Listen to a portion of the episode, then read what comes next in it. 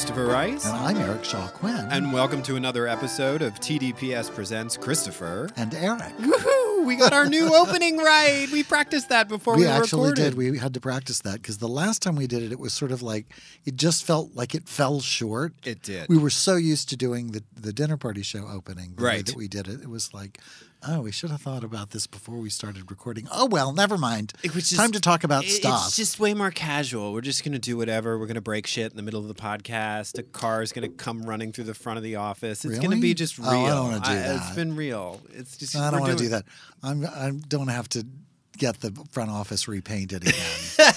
Again, that was a nightmare the last the time. last car really did in the yeah, front I'm office. telling you, it was really it was a drag. I didn't. Yeah, I'm not going down that road again. Okay, now I need to do all the official anal Oh, okay. retentive rules part. So today we are doing another uh, installment of True Crime TV Club, Christopher and Eric's True Crime. Very TV Club. exciting. There are rules. No, I just like to remind everybody that we are going to discuss an episode of something that you can easily watch on television. So if you want to stop listening and go watch it and then come back and feel like you are more included in the Oh, discussion. So spoiler alert. Spoiler alert. However, I will also say, standard disclaimer, that we will do our best uh, to discuss it as if you have never seen it and do not need to see it. We are storytellers by profession, so we're going to try to paint the picture of everything that we're talking Well, that's why about. we're so rich and famous. Absolutely. And the episode we're going to discuss today, and we can go back to talking about, you know, just casual friend stuff, like what happened to you on the walk here, you know, that sort of real life I'm over it. stuff. I'm sorry. Okay, fine. Then That ship should, has sailed. We should get ready. I was so looking forward to having them get to hear about your coughing fit too that you had on the way here. Yeah, it was so, really exciting. Like it's the the California is on fire as Yeah. we are recording this. So if we stop abruptly in the middle, it's because fire came racing down the hill. so because it wasn't a yeah, it wasn't a car in the lobby. It was uh, yeah, the fire made it over the hill and ran us off. Yeah, no, we are. We're luckily the studio is not in any immediate threat, and if it was, we would not be here recording this goddamn podcast. We would be nowhere near this place. We love you, but we're not that committed to you. We would just post on social media. Well, and we could probably manage to record this somewhere, you know, more fire retardant. Absolutely, like our houses. anyway, so the episode for today's edition of True True True, True Crime TV Club is that going to become a tongue it's a twister? tongue twister a bit. I do the mm. true crime, True Crime, True Crime, True Climb. I think is going to be climb, my yeah, thing. true climb TV club. It's an episode of 2020 called With Friends Like These, and you can catch it on Hulu with a membership or on abc.com for free. I love the way you said that. You said it like um, your eighth grade English teacher reads rap lyrics aloud. It's funny you should mention that because there were a couple moments where some of the police in this episode sounded like eighth grade rap teacher.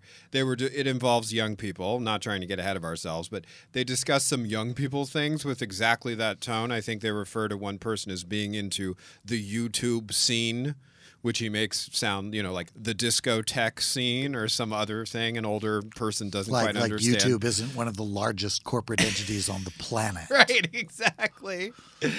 like it's a scene. It's a, it's a happening thing at the street corner. People We're talking part of the about YouTube, the YouTube. scene too. In fact, if you look below our podcast on the the website on the at the dinnerpartyshow.com or tdps.tv, um, which I think is working. We now. think. we'll see. It's an ongoing saga. Eventually, it gets there. There are all kinds of um, of, uh, of YouTube. I've forgotten. It's so hip. I've forgotten it. It's a Um, scene. All kinds of YouTube clips of the show and different things that we've Yeah. recorded and our brief, ever so brief foray into being a YouTube channel, which we a- may return to one day. But first, we have to find somebody that we can stand to work with. to do the videoing, other than our hands holding up the camera in one hand. I have to say, the one where the, the, the promo where the camera fell over in the middle of the, that may be my favorite thing that we've ever filmed. I don't know if that's on YouTube. I think we posted that on social media to promote the YouTube. I'll have to find that and, and bring that up again. I, I think just- we posted it. I don't know if it's on YouTube or not, but I do remember that it was such a riot. I was it was something, or maybe it was Jordan that fell over. I can't remember, but I think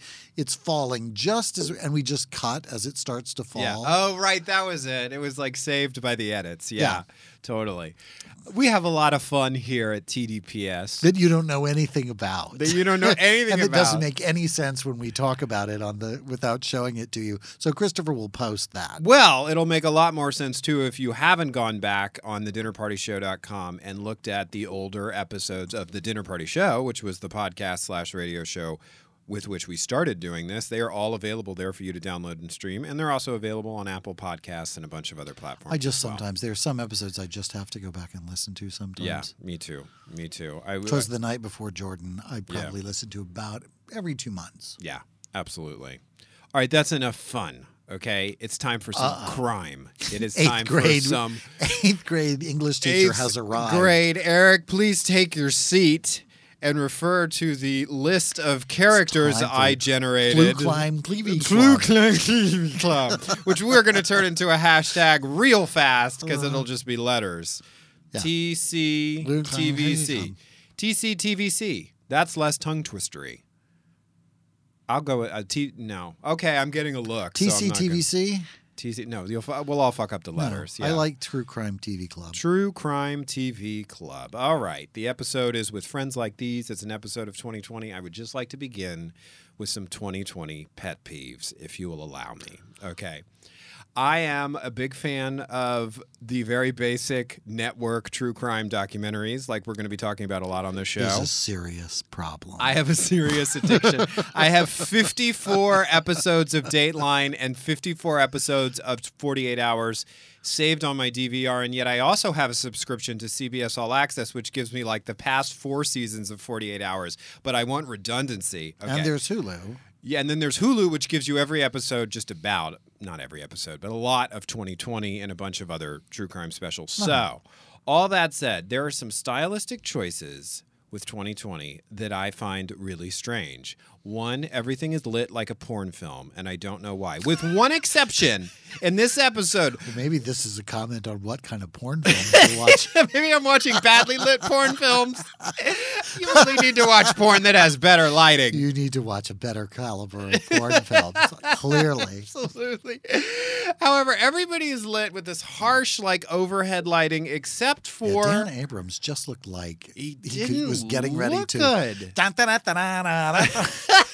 You and your little dog too. yet, he, yet he had amazingly kissable lips, just sort of popping out there, but glistening in the harsh overhead lighting. If you'll forgive me for beating a dead horse. But then there's a friend of the victim who we will talk about, Carly, who somehow manages to score like Errol Morris documentary lighting, like she's in a studio somewhere. There's like natural side lighting. Oh, so it's it was really in a writer. Yeah, absolutely. Don't light lit me like a bad porn film. Um, okay, so that's my pet peeve. The other pet peeve is their their narrative structure r- involves interviewing the host, which I, in this case was Amy Robach. So like Amy Robach is suddenly on camera telling you that this thing that happened is very very interesting, which I find sort of odd and whatever. But putting all that aside, unless you have some pet peeves you want to share. I just my overreact my overreaction. Freudian hashtag Freudian. Um, yeah, my overreaction, my overall reaction, and I have to say, I'm not sure if I've ever done this with 2020. Watched one of their sort of true crime episodes or not, but they really need to step up their game. Yeah, that was, was- my reaction because I had just rewatched um, a Dateline that we're also going to be profiling on a different episode, and I the, it did not it did not fare well. Disney needs to pour some of that yeah. billions of dollars that they're spending on acquiring everything in Los Angeles. I Mm-hmm. think my apartment is next. Is Um, now a Disney property. my new um, my new landlords. I I just really felt like it was very the least like the way the story was told, the contents of the story, just the assemblage of what they put together as the facts of the case. I thought was weak. I, I'm really glad you said this because I thought I was just being kind of a Dateline bitch because I am at fundamental Well, level. I'm not saying that's not true. Uh, it is true, and I am a total Dateline person. But there were, I was watching this thinking there are gaps in this story about a mile wide. I don't believe they come from an absence of evidence. I believe they come from bad storytelling Yeah. and not assembling the narrative. I think it can be really challenging, and Dateline is the master of this how to create suspense by withholding something that was probably completely clearly known to the people involved in investigating the case from the outset, but they don't reveal it until it serves the episode. You but know? not bringing it up and then just never mentioning it again. I have Mm-hmm. an entire list Yeah. that I made from that this particular episode of things that I still want to know the answer to There were that they brought up. and they were Huge. how can I? They were huge things, and they were by themselves causes for great suspicion, but they were introduced as if they were just parts of the story, and we'll get to them. I don't want to list them in advance, but let me set the scene for Okay. everybody first. So the, the basically the opening is this: we are in Neptune City, New Jersey, which is in the middle of New Jersey. Uh, it's close to the coast, and as one commentator describes it, it has more in common with Middle America than the Jersey Shore you see on television. and all of those people are from Long Island. So I think that's worth noting. right, the cast of the Jersey Shore, you mean? Yes. The cast of Jersey Shore is actually from New Long Island. Absolutely. Um, it's.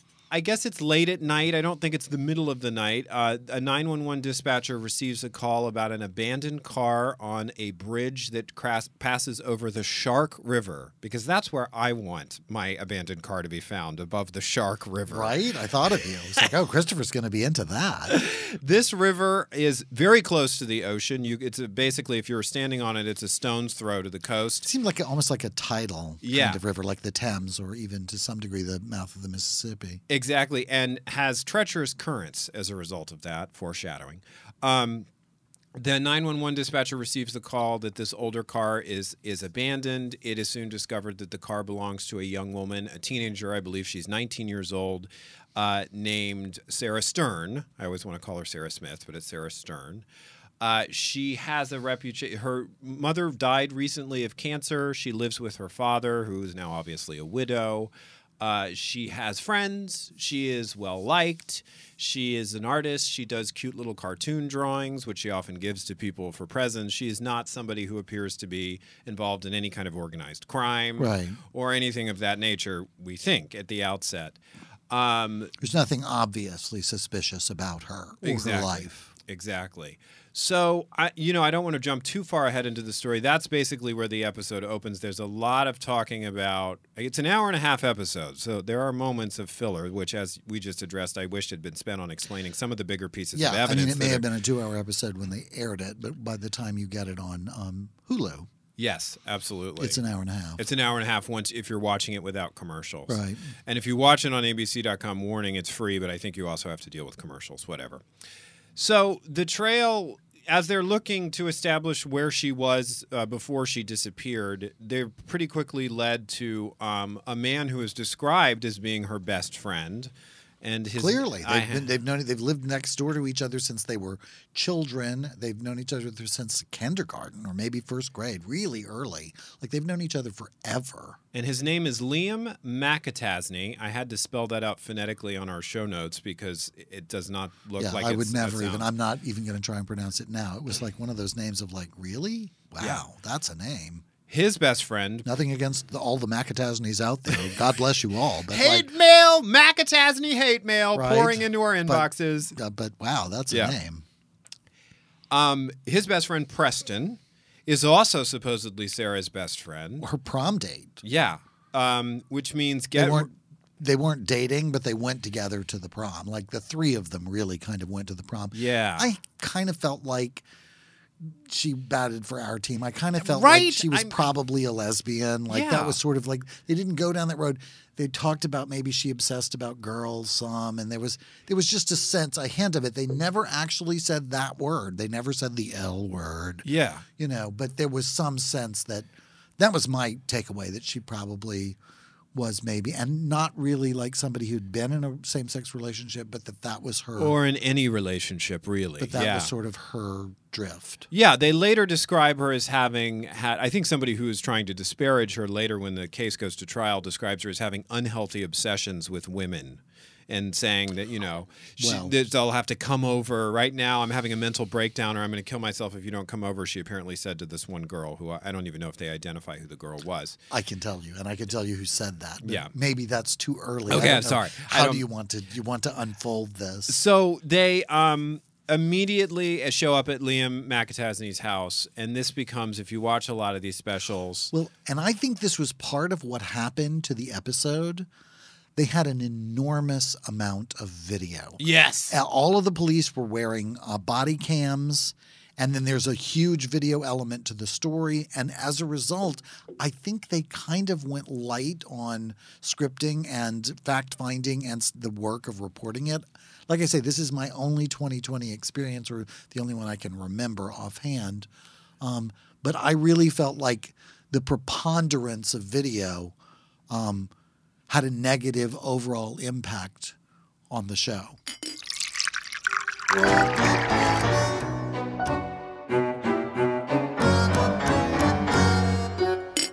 as we talk about the use of body cam videos in this particular special, yes, they use a lot of the footage, and, and I agree with you. I think that that actually had an impact on how they put the episode together, and they didn't explain as, as much as they needed to. Yeah.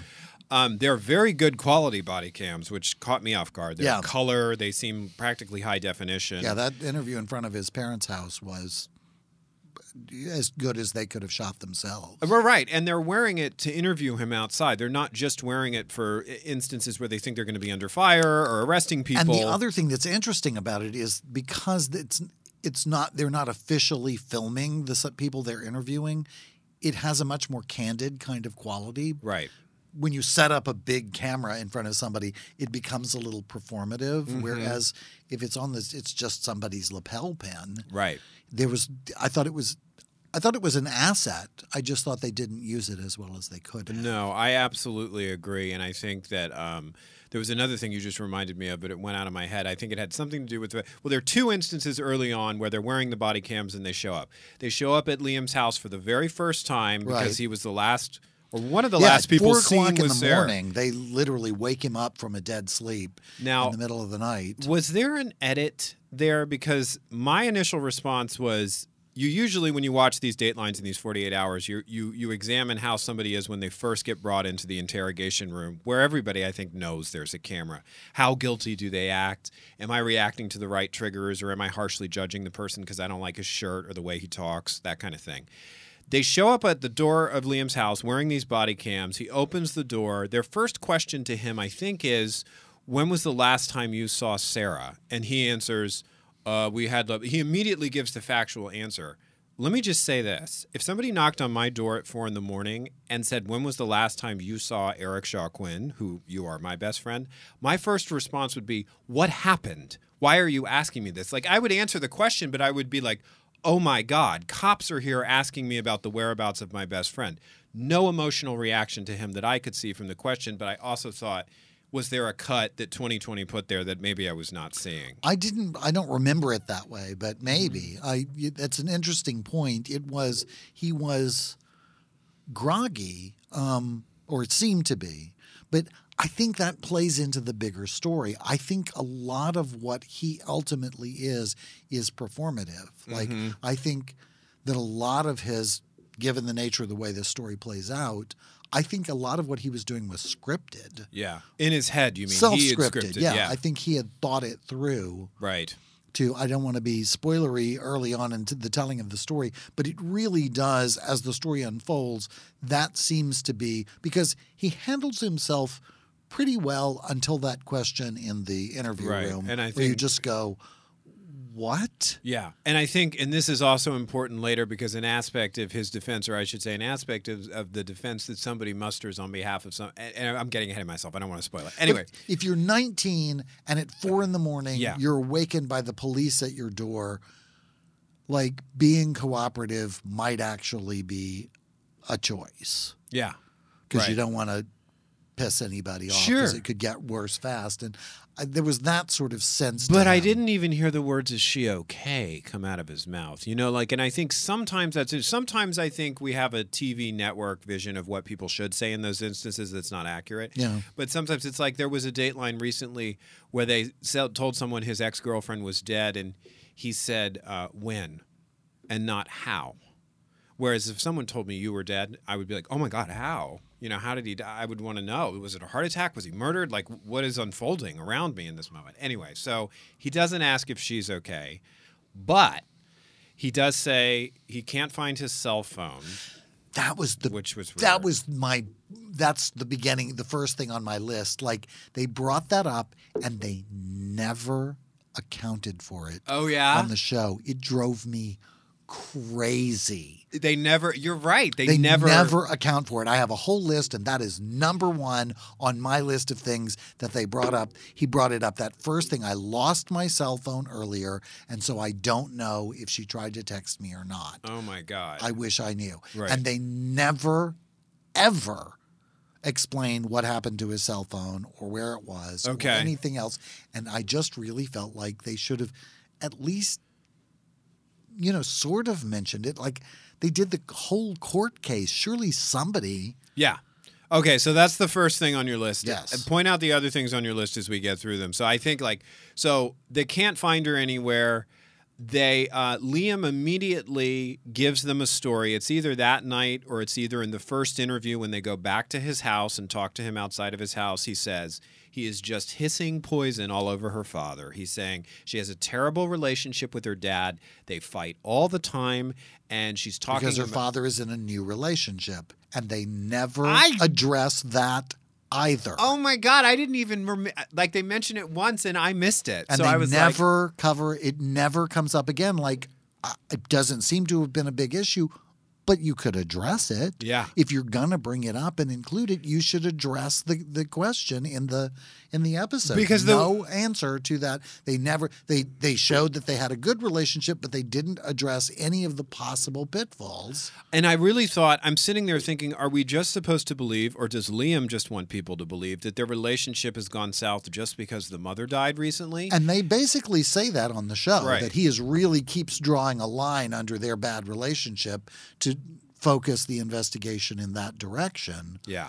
But yeah, there's they never dealt with like if somebody had brought it up, surely the defense would also have included it and there would have to be some answer to it. So what was the answer? Well, I will say this, and I know that I'm contradicting some of my earlier statements about Dateline, but when I watched the Dateline uh, special covering the Dirty John case, after I had listened to the podcast, I was uh, stunned by some of the things that did not make the Dateline special clearly for time, and they didn't render the whole thing incoherent. But there were pieces of the podcast that I thought were very important, which is the role that the older sister played in kind of discovering who John was Yeah, and getting hip to him.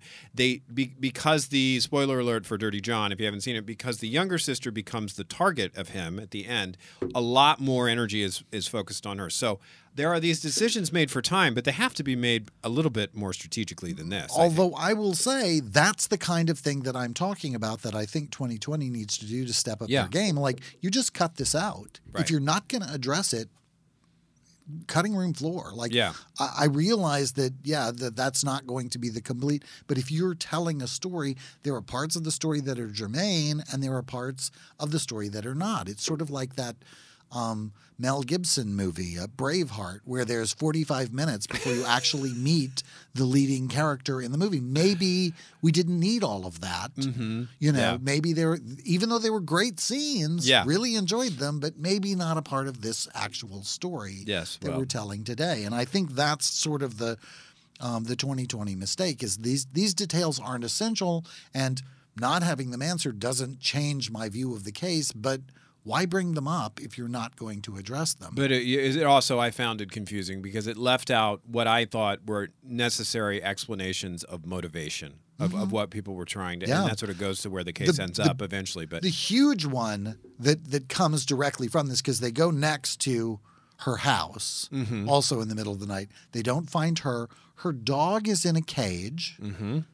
No explanation of who put the dog in a cage, and that actually really plays out later on in the story and is not addressed at all. And there's this continuing discussion of her collecting up the important memorabilia in her life, putting it in tubs, and taking it to the homes of people she trusts. That's what Liam and she are doing together that afternoon while mm-hmm. they're together, in addition to going by the bank for no reason that they ever explain and delivering these tubs to the neighbors for no reason that they ever explain. Like, that's a lot of information that's just, nope, we're just Wait, never going to th- I'm confused. Th- Don't they explain the bank trip later, or is there a bank trip with Liam that they never explain? the the bank trip he even says he was there it was on the way and he was in Right. the car when she went into the bank why did she go into the bank there is no explanation Oh, for why she went into the You're bank right. it's like then you know Well, okay, so what Liam wants us to believe about all of those things is that she's getting ready to run to Canada and start a new life because she could just can't stand living with her father. and okay anymore. like that's a Right. incredible thing but there is no other explanation offered other than his and maybe that is the only explanation Yeah. Yeah. So, okay, so we get to they still can't find her. I think days are going by and they bring Liam in for an interview, an official in an, interview in an interrogation room at the police station. and he does a great job And then and then he says he leans forward and he says, "So, if you know she jumped off the bridge, her body's probably like, was there any? I think he says, is there any chance her body's not way, way out there?" Like, how long would it be before a body turned up or something? It's He's this like- incredibly technical question. Yeah, he's. It's like he's gesturing to how far from shore he thinks the body would be by this point. And it's like, if you're worried about your friend and asking, like, is there any chance she's still alive out there? Or is she going to wash up? Or do you think we're ever going to find her? Or any other way that you ask that question. Yeah. It isn't the biggest thing, but it's just odd. Yes, and it was about that time that Liam, Liam, what's his, what's his, Liam, finds his way to an attorney. In fact, simultaneously to that interrogation, somebody in his family is calling him. Two one. other attorneys Yeah. show up. His his uncle and his mom hire an attorney and send them to the police Right. station. And the interviews with Liam end. Yeah, absolutely. Which is probably, if it had only happened 10 minutes earlier, it would really have helped. But I But think they were already really suspicious of him by that point I anyway. mean, really. But that question and the tone of the question, and I think this is going to become important later because it ties into something that his mother says, which is that it's a stat. We're getting to see uh, his mannerisms and his behavior, largely because of the body cams before this, but also in this interview, we're getting to see a consistent pattern to how Liam acts on camera, which, spoiler alert, is going to become important. But I'll have to say, it's actually pretty good. Yeah. He does a, he acquits himself pretty well as compared with what you usually see with people on these right. um, these you know the camera at the interview room or whatever. They But don't. that will be what damns him in my eyes in a, in just a little bit. You're right. He does very good. He does puts a very very well good on camera. performance. Absolutely. Okay, so I'm trying to remember where it goes next. I feel like this is when they started to do the show started to do a deeper dive into what Sarah was really up to and what they're finding out about Sarah and oh, by the way, in a beach house that her father owns, she found a shoebox full of they give out the figure like piecemeal over the rest. thousand dollars. I think at some point it's a hundred thousand dollars in cash, and her aunt says, "Don't tell anybody about that money." Is this on your list? Because I don't think we ever get an explanation of why this money was in a shoebox in her house. Why her mother was saving this money? Was it her personal cash? Was she involved in some Nope. sort of crime enterprise? Never Nope. explained. It's just a box of money that we found. it's like old money that she found at the beach Old house. money. And she told Preston and Liam, her first mistake. her dearest friends in the world. yeah. Hence the title of this particular piece. With friends like these. And yeah, they immediately apparently began to scheme, Yes, against her. which is just.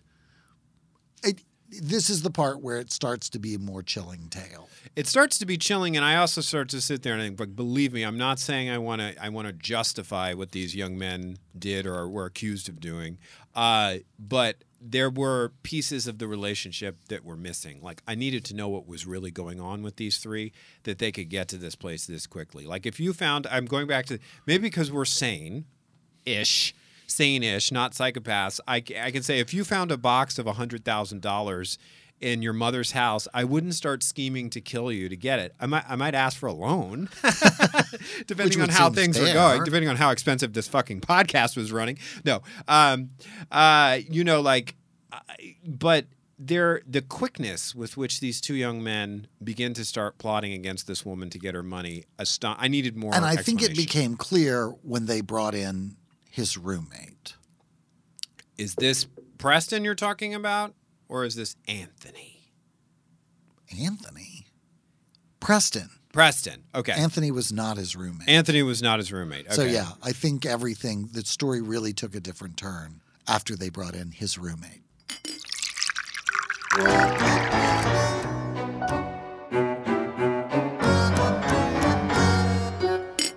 So in comes the roommate preston. And they say, We know what he did, and Preston just unravels. unravels like within minutes preston is taking them to show them where they strangled sarah where they held her put her body temporarily in a bathroom liam had to go to work they had him on a security camera going to work the evening sarah disappeared already so this explained which where was he'd been pretty savvy because Yeah. they came over the back fence to come back in for the body and then tossed her back over the fence with the safe that had the money in it. absolutely and uh he says at, to Preston, "I need you to move her body out into the bush." It's just crazy. I don't know why he had to move her out to the bushes, but they did. Yeah.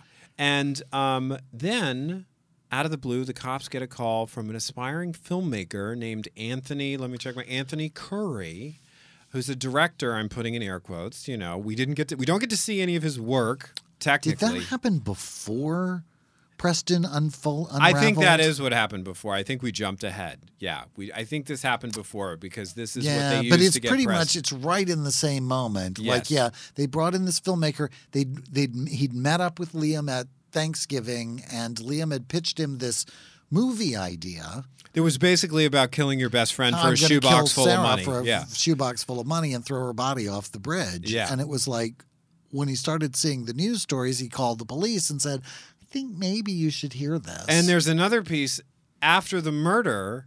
Liam starts sending Snapchat messages to Anthony, basically saying, "Oh yeah, that thing I told you, don't tell anybody about it because this thing happened," and which is completely freaking this guy Anthony out, who himself comes across as pretty freaky, to be frank. So Anthony makes an arrangement Yeah. to meet him like in a parking lot at a rest stop or something in his car.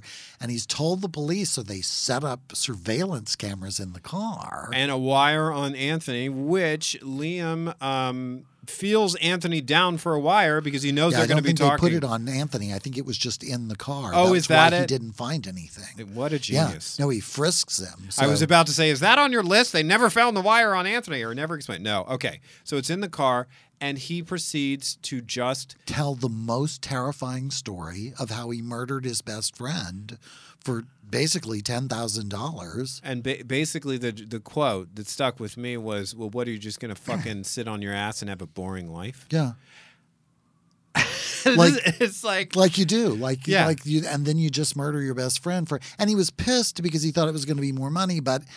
She, most of it was in a safe deposit box at the bank, and there was only ten thousand in the safe that they stole from her house. And here's the point that I was referencing earlier. Because we have seen how uh, Liam has behaved on camera now several times, thanks to those body cams, we can see that there's no um, discernible difference in his mannerisms, behavior, and tone when he is giving this confession in the car than when he's talking to the police and when he's out in front of his mother's house. it's house. very performative. Yeah, exactly. It's all performative, but it's all consistent. And so later, his mother will try to say, oh, he was just putting on an act. He was trying to impress Anthony. He was a showboat. He was auditioning, which is like, that's not. If somebody asks you to audition by confessing to a murder of your best friend, don't don't go in to a that car, audition. in a drive, in a Late at a- night. yeah, in a parking lot late at night. yeah. And the mom, bless her heart, you always think your kid is Oh, innocent, but bla- oh, but but yeah. so how does she explain the fact that he had a safe with the money in it that he'd buried in Sandy Hook, which Absolutely. interesting crossover. and had had the key to the safe on his key ring. And this is where Preston, the roommate, comes in because they get this videotape confession. They go to Preston, and what did the cop say? Well, we've never seen somebody confess that The fast. fast, like Yeah, he just never. immediately began leading them to all of the points in the Yeah. And it's does another body cam sequence, takes the tour, shows where the body was, all this sort of stuff. So anyway, shows them where the safe is. They find the money. They open the safe. They find the key on Liam's to the safe on Liam's uh, car keys. Like it's just really like there is very little evidence to the contrary that Yeah. it was somebody besides Liam or that it was that she did it herself. But they didn't account for any of the weird evidence about her. So why was she taking those tubs of her valuable stuff to other people? Why did she go to the bank? Which gets weirder because the focus of the trial, and I think the prosecutors do a good job of proving it, is that her relationship with her father was not that bad. They were not constantly fighting. She didn't have a clear motivation just No. to run away from town and run away to Canada. I don't know why running away to Canada for people in New Jersey seemed like a big deal. It's like three hours away from them anyway. It's like going to Mexico. Yeah, I guess. here. I guess it's another country and Yeah. whatever. Um, that, but the trial, the focus of the trial, they put the father, um, uh, Michael Stern, on the stand, and he's reading text messages that he exchanged with Sarah right before her disappearance. That there, he was on vacation in Florida, sending her pictures from Disney World. He's then put through what I think is a very subtle indignity. As a grieving father, he has to describe to the court the pleasant emoji that his daughter sent to him. And so he has to literally sit there saying, she, she said, That's a great picture, Dad. Smiley face emoji, palm tree, star thing. You know, which is like, in a different context, would probably be funny, but it was just sort of wrenching to The other thing that happened was I think in the courtroom was the first time he actually saw the video where Liam describes in detail stuffing a shirt down her throat, Yeah. strangling her, peeing herself, her throwing up. Another thing they didn't account for was the lack of physical evidence at the scene. Well, and that is what the defense And- says later. There's and no the pee or throw that up. The yeah. dog just lay there and watched. Yeah. He didn't defend her at all. And then, so why was it then in a cage? Like, I just thought that was an odd de- other detail. To That an odd other detail, and it's like I think the mother's defense was my son Liam is a showboat and tries to impress people, and I think that could be a possible explanation for embellishing the story, like she didn't fight very hard and she died quickly and the dog didn't, you know. But that's never offered up by the show, you know. He actually says it took a really long time. I know, but I thought it was. I thought I was just going to choke her out and be done. He said it took nearly half an hour to kill her. But that's I'm a big tough guy, and I was able to kill her even though it took a half hour. Like he could be lying about the duration and not be lying about the murder. It was hideous. It was absolutely hideous, and the mother chilling. drove me insane because for one. I've seen a lot of dumb defenses offered up on these specials. That was one of the dumbest I've ever the seen. The lawyer was also kind of an the idiot. lawyer was terrible. The lawyer was like. well, but what are you going to say? Neither of them have anything to say. It is almost indefensible. Yeah. And they literally have a 20-minute video of him describing in excruciating detail right. how he killed the girl, and then a preponderance of physical evidence around him, the money and the safe and all of the other things that that were plus witnesses seeing them on the bridge together. Yeah, absolutely. That was something right. And there was a there was an eyewitness who came forward who said he saw her walking after the time she supposedly disappeared, and his story fell apart right after he They testified. completely Couldn't- didn't address it. Yeah, it they com- absolutely didn't address it. They just presented it, and then that was the end of it. It never came up. That's what I mean about stepping up the game. Like, Yeah. it was a good story. I thought it was an interesting murder trial Mm-hmm. and whatever. And God, he was chilling, and the and the amazing amount of video evidence, not just the body cam, but then to bring in this filmmaker who actually filmed the confession.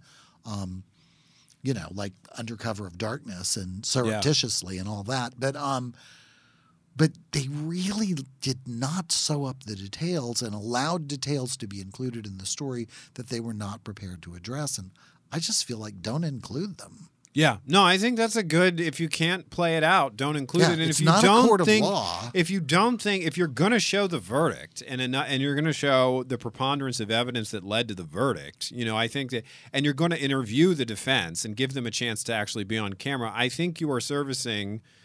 Not fair and balanced. That term has been ruined for all of us, but but some sense of, of fairness and, and both sides and point Yeah. counterpoint.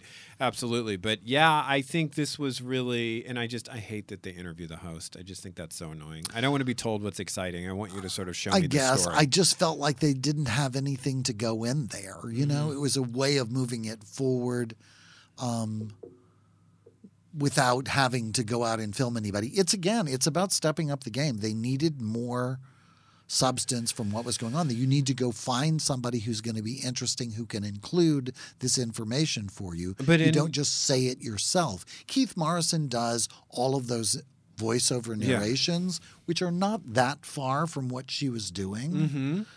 But it, it they have come up with a more sort of polished way of including that They tell the story that they want to tell. Yeah. that's what Dateline does. and it's they not a court that, of law No, so it's you're not. not. required for it to be all fair and balanced and all of that They, these shows will often spend years researching these cases. I think this case, the trial was was maybe this year, but the um, the murder was several years ago. So they'll get in there and they'll start having their producers on the case from the start, and so Yeah, they're she- building up a. She revealed the verdict like from an email she got kind of on the show. It was very. I had the sense that it did was you think very. that was real? I had the sense that it was very current. Okay, but did you think that moment was real? I thought it was probably staged. They were interviewing Amy Robach, the host, and she's like, "Oh, we're just getting this breaking news now. The verdict is Liam McAtasney is guilty of murder." And I didn't think that it was necessarily like spontaneous, but I think that what it spoke to was how recently he had been sentenced. Right. That they hadn't had the time for that part of the. They were that close to it being.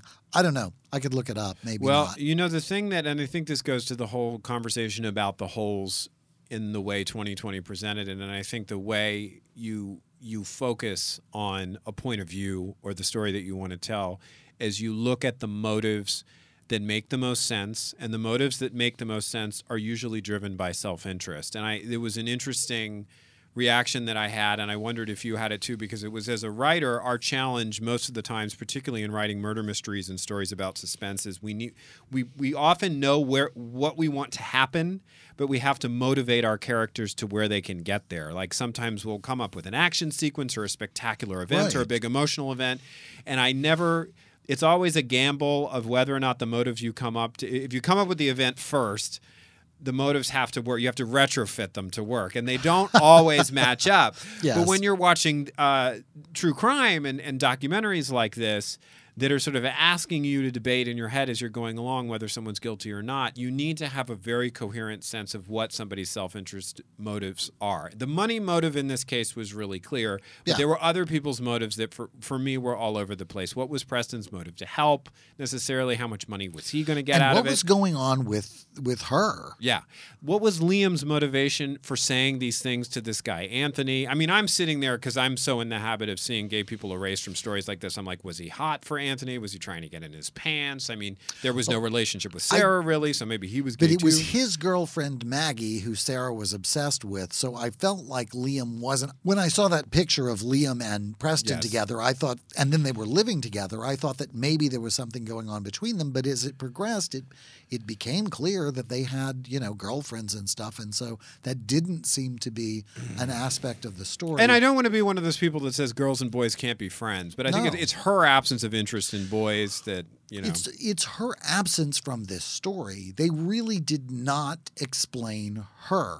Right. Like what was going on with those tubs? That's a really weird thing to do. It's a to begin really weird gathering up stuff of your putting it in plastic tubs and taking them to friends' houses and going, "Could I leave this here?" And it's almost as weird as finding a shoebox full of really old bills that amount to almost $100,000 in your your family's old beach house and your aunt saying, "Don't tell anyone about that money." Not like "W- Eh, you should put the money here. we should have a family There meeting. are some weird Yeah. aspects to to Sarah's story that they really, really did not address in this, and I think that's what creates this sort of incomplete picture. Right. I I absolutely agree with you. It was an incomplete picture. It's sort of interest it's as a writer it can be interesting to watch an incomplete picture because we instinctively fill in the gaps with our Well, heads. eventually you, you know? do, and that's what they never did. They brought up all of these weird questions that were like, that is really odd. Why is she doing that? Maybe she did run away to Canada. Maybe she was planning to run away.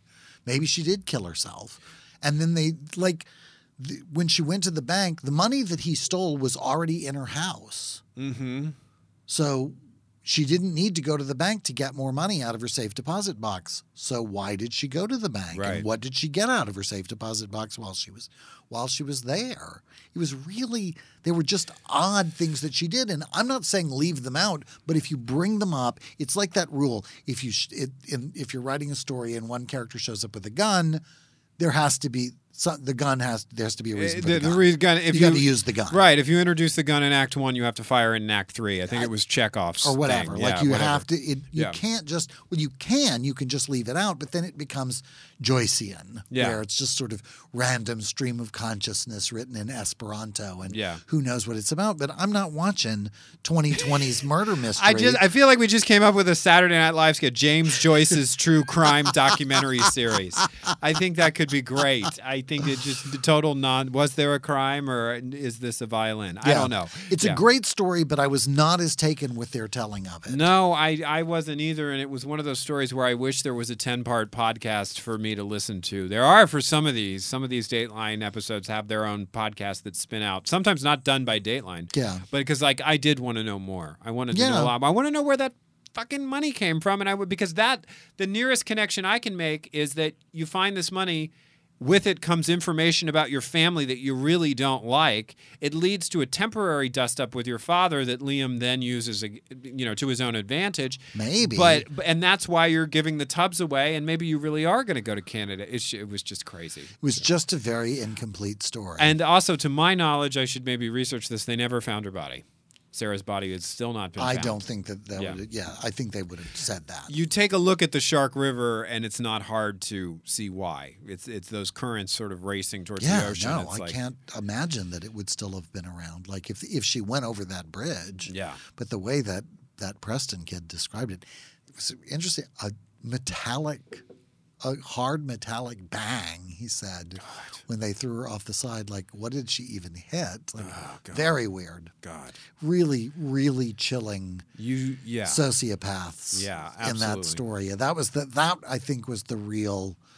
Um, the sizzle of Yeah. this particular one, and then the filmmaker being included with that little totally. with that little film. Okay, Okay, so because that's- apparently we have not had our fill with of friends like these, evil, that was with friends like these, an episode of 2020. 2020 available on Hulu and I don't know, probably ABC.com and God only knows where else, but it's out there, babe. If you haven't seen it, And on our next episode, if you want to do your homework and go watch now, we are going to be discussing a special two hour episode of Dateline called The Thing About Pam.